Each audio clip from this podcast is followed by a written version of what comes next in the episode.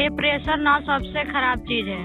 मेरे सब दोस्तों की खराब आदत है। कि उन्हें ना सुनना पसंद नहीं। हेलो दोस्तों हमारे पॉडकास्ट कुछ अनकही बातें में आप सबका स्वागत है। ये ऑडियो बुक एक प्रयास है युवाओं से जुड़े मुद्दों पर बात करने की। हम आप लोगों तक लेकर आएँगे उनके मन की अनकही बातें। और आज के चैप्टर में हम बात करेंगे पीयर प्रेशर के बारे में।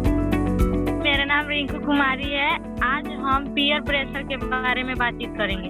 ये पीयर प्रेशर क्या होता है? अक्सर किशोरावस्था में बच्चे अपने दोस्तों सहपाठियों को प्रसन्न करने की कोशिश करते हैं। कभी कभी यह सहकर्मी प्रभाव सकारात्मक होता है लेकिन कभी कभी दोस्तों का गलत प्रभाव भी पड़ सकता है जिससे वजह से बच्चे गलत चीज़ों के शिकार बन जाते हैं। मैं आपको पीयर प्रेशर के बारे में उदाहरण देती हूँ। मान लीजिए कि मेरे दोस्त कहते हैं लोग कभी कभी झूले पर चढ़ने के लिए और मेरा मन नहीं करता है झूले पर चढ़ने के लिए और इसीलिए घबराहट सी होती है कि मैं क्या करूँ।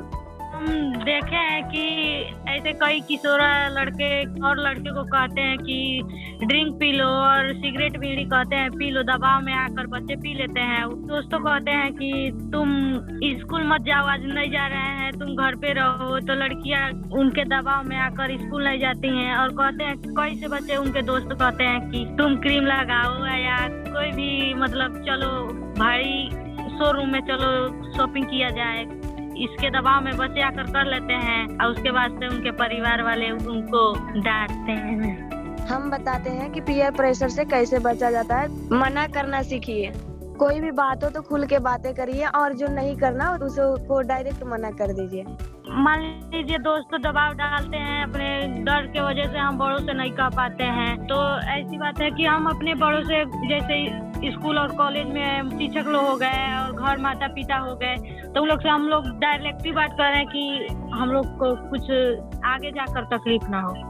अपने लिए हम अच्छे दोस्त चुने पीयर प्रेशर हम पे क्या प्रभाव डालता है? पीयर प्रेशर भविष्य के लिए बुरा प्रभाव डाल सकता है। जैसे आपके मानसिक स्वास्थ्य पे बुरा असर कर सकता है। गलत चीज़ के सेवन करने से हमारे शारीरिक स्वास्थ्य पे बहुत बुरा असर करता है। पीयर प्रेशर बहुत हानिकारक हो सकता है अगर इसका सही समय पे सामना न करे तो।